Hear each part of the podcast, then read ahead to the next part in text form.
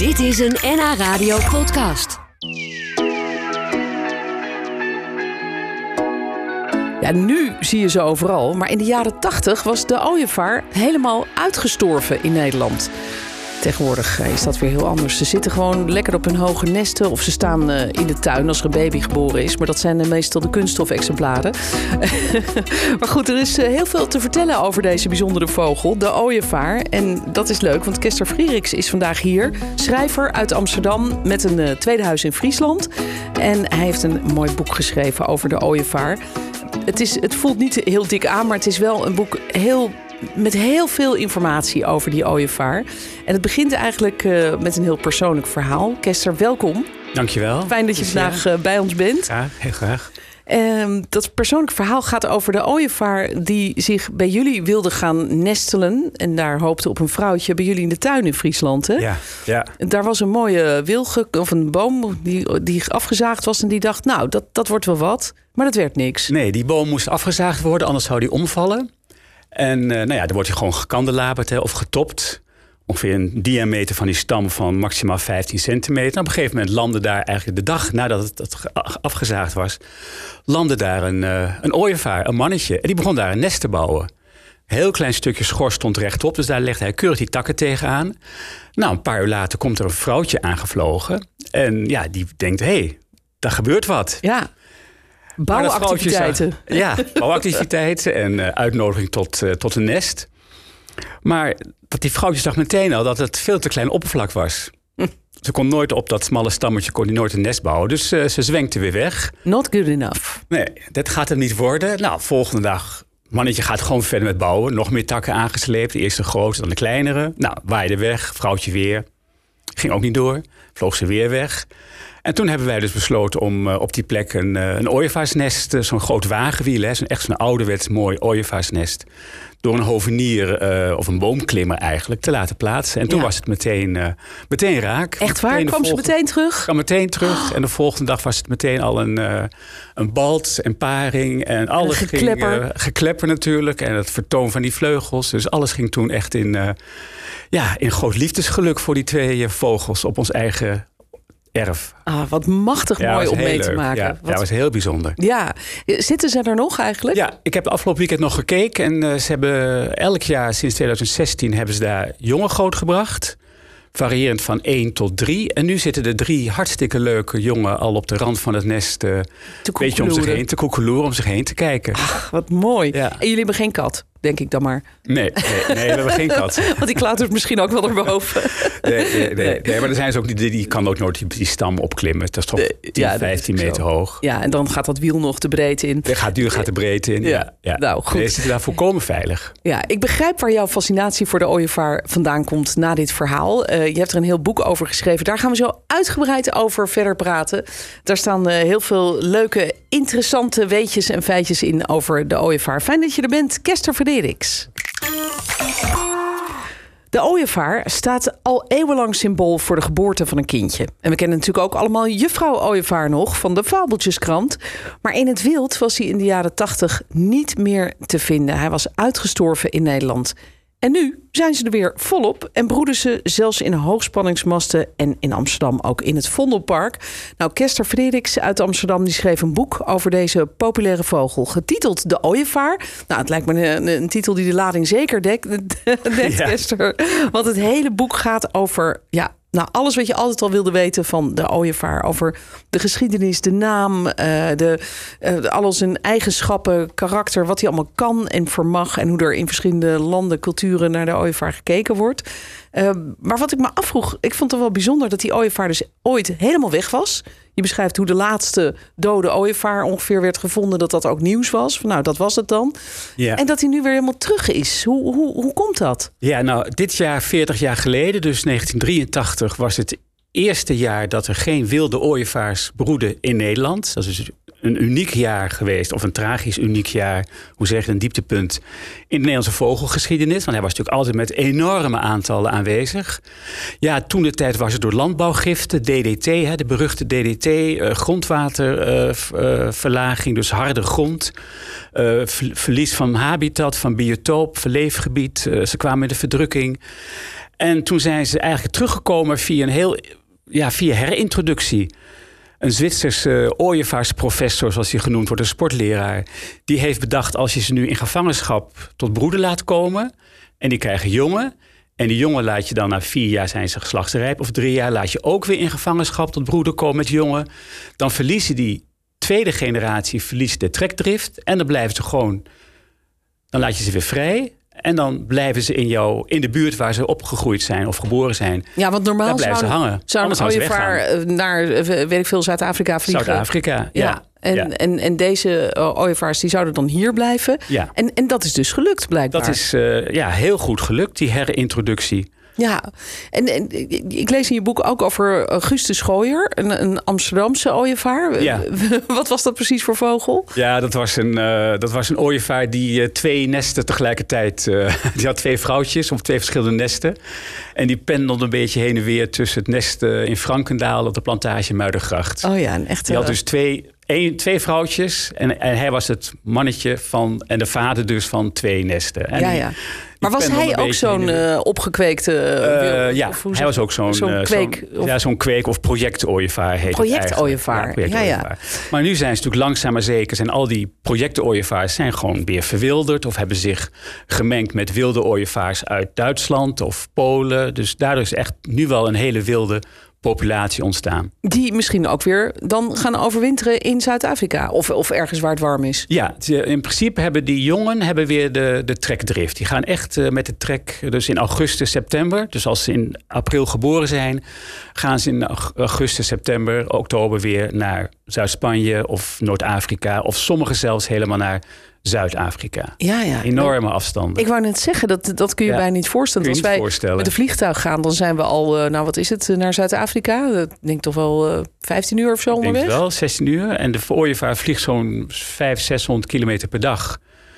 Dus ja, die doet er wel een tijdje over. Maar dan eh, is die wel veilig in die overwinteringsgebieden aangekomen. Althans, veilig, door daar is voedsel. Ja, De trekvlucht zelf is natuurlijk heel gevaarlijk. ja, ja, ik wou Onderweg. zeggen, onder zo, over zo'n afstand. De eh, afstand, de Sahara moeten ze overheen steken. Die wordt steeds groter. Die groeit boven en noordelijk en zuidelijk aan door de klimaatverandering. Überhaupt heeft de klimaatverandering natuurlijk heel veel invloed op, de, ja, op alles. Op voedselaanbod, op fouragegebieden. Ja. Ja, en, en, en vliegen zij dan, als ze dat hele eind gaan vliegen, vliegen zij dan helemaal alleen? Of, of is er dan een, een soort groepsverband? Want ik heb eigenlijk nog nooit, kijk, zoals met ganzen zien, natuurlijk een hele formatie wegvliegen. Dat doen ooievaars ook. Ja? Ooievaars verzamelen zich aan het eind van het broedseizoen. Dus een beetje eind juli, begin, begin augustus. Gaan ze zich verzamelen. De oude en de jonge. Die, al die families komen samen in steeds grotere groep. En dan gaan ze echt als hele grote groep gaan ze op reis. Maar waarschijnlijk zie je ze niet zo vaak, want ze vliegen heel hoog. Oh, dat is het. Dat is het, ja. En Ja. het mooiste is natuurlijk als je... We hebben ze ook gezien in, bij Gibraltar, dus Zuid-Spanje. Want daar moeten ze dus naar Afrika oversteken. En daar verzamelen ze zich. En gaan ze op de thermiek de hoogte in. En duizenden en duizenden tegelijkertijd. En ehm, ja, dan zie je ze dus eh, overzeilen. Ja, Echt met ja. duizenden. Dat is een prachtig gezicht. Ja, want ze maken dus gebruik van de thermiek. Dus dat ze niet alles hoeven te vliegen. Ja, ze kunnen eigenlijk honderden kilometers per dag vliegen met goede thermiek en gunstige wind, zonder heel erg actief met hun vleugels te bewegen. Ja, en hoe, hoog zitten ze dan? Want je kunt ze dus bijna niet zien. Maar Ja, het zitten wel op 500, 600 meter hoog. ja, ja. Ja, ze gaan echt de hoogte in. Dus dan zie je ze niet zo makkelijk als ganzen of kranenvogels. Nee, nee. En, en wat ik me ook afvroeg, dan, dan komen ze op een gegeven moment terug. En dan begrijp ik uit jouw boek dat ze behoorlijk plaatsgebonden zijn. Dat ze dan het liefst hun oude nestje weer opzoeken. Ehm, of misschien ook hun oude partner. Zijn, zijn ze monogaam of niet? Ja, daar, daar, daar lees je de literatuur allemaal tegengestelde berichten over. Ehm, ze zijn zowel plaatstrouw als eh, partnertrouw. Dus, eh, maar de plaatstrouw is denk ik net iets sterker dan de trouw aan de partner. Want ze kunnen van partner wisselen, dat gebeurt ook. Maar als wij ze zo konden eh, bekijken, zittend op het nest, dan, dan kun je niet geloven dat ze niet monogaam zijn. Ik bedoel, Nee. dat zit zoveel. Zitten zo aan elkaar snavel te strelen en te doen. Oh ja, En, je ziet dat- echt liefde? Je ziet echt een soort liefde. Ze zitten naast elkaar en dan hebben ze die snavels een beetje gekruist. Dus eh, ze zijn eigenlijk, in principe zijn ze wel monogaam en eh, partnertrouw. Ja, ja, wat mooi dat jij dat van zo dichtbij kan zien. En, want we hadden het er net over, hè, dat jullie zelf een ooievaarsnest in de boom hebben Ja, gebouwd. En dat ja. daar dus al eh, jaren een stelletje zit. Dat al heel veel ooievaars heeft grootgebracht, denk ik dan ook. Hoeveel? al, eh, nou, vanaf 2016 gerekend, eh, soms drie, soms één jong per seizoen. Dus dat is toch wel een kleine 15, eh, 10, 15 eh, jongen. Leuk. Kleine kestertjes, zullen we maar zeggen. Ja, toch? Bij jullie geboren. Ja, Leuk. precies. Eh, nou, we, we, we horen zo nog meer over, eh, over de ooievaar. Onder andere over wat ze eten. Want ik kreeg al een verontrustend bericht van een luisteraar. Die zegt, ja, die, die ooievaars die eten konijnen met huid en haar op. Nou, of dat zo is, dat, eh, dat horen we zo dadelijk. Dan praat ik nog even verder met Kester Frederiks. Die heeft het boek geschreven, De Ooievaar. Ik praat nog even verder met Kester Freriks uit Amsterdam. Hij schreef een mooi boek over de ooievaar.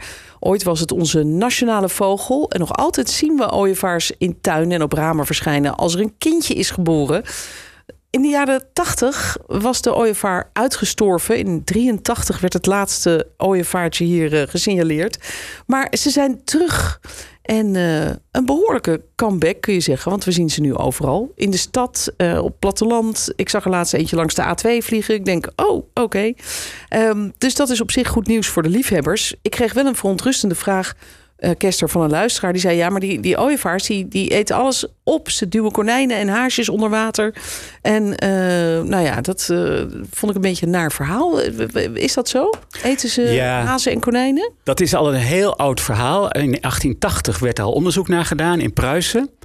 En het berust eigenlijk allemaal op een misverstand. Een, een ooievaar zal nooit actief, dat kan hij niet eens, achter een konijn of haas aanrennen. Het is geen roofvogel, het is een, eh, een steltloper. Het enige wat er nu wel tot, tot mijn grote verdriet of iets groot verdriet gebeurt... is dat de boeren gaan steeds vaker en steeds vroeger maaien. Vroeger was het pas in juni Ja. en nu al eind april of eh, begin april, eind maart. Laatst in Waterland hebben ze ook gemaaid waar jonge gutto's zaten. Al die gutto's zijn weg. Verschrikkelijk verhaal. Dat mag toch helemaal niet? Het mag helemaal dacht- niet en toch gebeurt het. Oh. En dan zie je natuurlijk wel dat die eh ooievaars, die, die, die, die zien dat. Die zien oorzaak en gevolg. En die weten gewoon als daar een trekker gaat met een maaimachine erachter. Ja, dan vermaalt die maaimachine, of verwondt of vermaalt eh jonge gutto's, ja. konijntjes, van alles. Muizen. Muizen. En, en dat, wordt de, dat wordt dan de prooi van de ooievaar. Ja, ja. Dus eigenlijk een hele... Het is een vervelend misverstand en het is niet weg te krijgen. Ik ga er uitvoerig op in, op dit probleem in het boek uiteraard. Want het is heel belangrijk om dat aan te stippen. Maar Stork, dat is een stichting die de ooievaars behartigt in Nederland. En Sofon, Vogelbescherming Nederland, hebben allemaal onderzoek gedaan. En hebben dit dus eh, vastgesteld dat dat niet het geval is. Nee. Goed, dan hebben we dat misverstand in elk geval Ja. uit de weg geruimd. Dank fijn. daarvoor, Kester. Graag gedaan. Ja, want die ooievaar is gewoon een bijzondere vogel... waar we best een beetje trots op mogen zijn dat hij er weer is. Komt dat trouwens ook... Je hebt het net al een beetje uitgelegd hoe het kwam dat hij weer, weer terugkwam... Hè, doordat ze teruggekweekt zijn eigenlijk. Ja, ja, klopt. Maar eh, komt dat eigenlijk ook doordat ze zich goed kunnen aanpassen? Bijvoorbeeld met wat ze eten of eh, ja, hoe, hoe de wereld eraan toe is? Ja, dat, de ooievaar is een cultuurvogel of een, ja, mensenvogel. Dus hij kan zich heel goed aanpassen aan veranderende omstandigheden. Je hebt eh, in de ja, in de natuur heb je natuurlijk vogels of dieren die echt gespecialiseerd zijn in één prooisoort. Nou, die hebben het zwaar. Maar de zogenaamde generalisten of alleseters, hè, de kraaien bijvoorbeeld, maar ook de ooievaar, die kunnen zich heel goed aanpassen aan veranderende omstandigheden. Die zoeken dan toch weer de plekken op waar ze voedsel kunnen vinden. En het heeft natuurlijk ook ermee te maken dat die DDT, hè, die hele heftige gifstof uit de jaren 60 en 70, is nu verboden in Nederland. Ja. het, het, ja, je zou het niet zeggen, maar die strak gestrokken uh, weilanden. Daar zie ik, zie ik, ze altijd fourageren. En ja, ze ja. vinden daar toch allemaal kleine prooi, prooidiertjes. Ja, Insecten, ze kunnen misschien wel makkelijk kevers. vinden daardoor, als het zo ja. uh, strak gemaaid is. Het gekke is dat huisjes van ons staat dan in een uh, moerasgebied. In Friesland, in Friesland, ja. Bij, uh, in de Rotte gemeente, prachtige naam. Maar um, ik zie ze dus nooit in dat moerasgebied zelf fourageren. Maar wel op die polders en de weilanden daaromheen. Ja, op de dus biljartlakens. Op de biljartlakens. Ja, dat is heel verbazingwekkend. Hey, en jij hebt misschien ook wel eens gezien hoe die jongen leren vliegen. Want dat, dat, dat zien wij natuurlijk nooit. Opeens vliegen ze langs. Maar ja, hoe dat is, echt, we dat? dat is echt zo leuk. Ze maken geen haast. Het is heel raar. Ze blijven, al denk je, nou, nu kunnen ze wel vliegen, blijven ze nog dagenlang op de rand van het nest zitten. Af en toe zie je ze even met hun wieken wat bewegen. En dan gaan ze plots omhoog en dan schrikken ze zich het ongeluk. En dan gaan ze gewoon naar beneden. Maar ze zien natuurlijk wel die ouders vliegen. Uh, ze weten al meteen dat ze met de kop in de wind moeten gaan zitten. Maar als het hard stormt en ze gaan toch een vliegpoging wagen, dan kan het wel eens fout gaan. Maar meestal uh, ja, wachten ze echt lang genoeg tot ze zelf denken: ik kan het. En dan maken ze een klein rondje om het nest. En dan of landen ze op het dak van het huis, of ze landen op de grond. En dan vliegen ze weer naar boven. Maar die Ja. eerste vliegoefeningen zijn echt zo spectaculair. Dan zie je ze echt helemaal schrikken van: oh jee, ik, ik, ik hang in de lucht. Ik vlieg. Wat nu? Ik vlieg. maar dat, Mooi. aan, aan hun hele gedrag, aan hun, ja, aan hun reactie, aan de manier waarop ze kijken, zie je gewoon dat ze er ook wel plezier aan beleven. Ja. Maar ze oefenen hun vleugels wel als ze dus nog op het nest staan. Dan zie je dat ze hun vleugels spreiden en een beetje tegen de wind in en een beetje laag gehouden en hoger gehouden. Dus ze zijn wel aan het oefenen. Ja, met thermiek en, en Ja. hoe het werkt. En hoe, de, die hoe de wind werkt op Ja, hun vleugels. precies, Want er zijn natuurlijk enorme lappen vleugels. En als die wind daar natuurlijk onderjaagt, ja, dan, eh, dan kunnen ze een probleem hebben. Ja, nou mooi dat je dat allemaal van zo dichtbij hebt kunnen observeren. Ja, ja. Eh, je hebt het op een eh, mooie manier beschreven in jouw boek, samen met een heleboel literatuuronderzoek eh, dat je gedaan hebt de afgelopen jaren. Eigenlijk alles wat we altijd al wilden weten van de ooievaar heb jij opgeschreven in dit boek. En ik vond het heel fijn dat je bij ons was, Kester, om daarover te vertellen. Graag gedaan. Dit was een NH Radio podcast. Voor meer, ga naar nhradio.nl. Radio.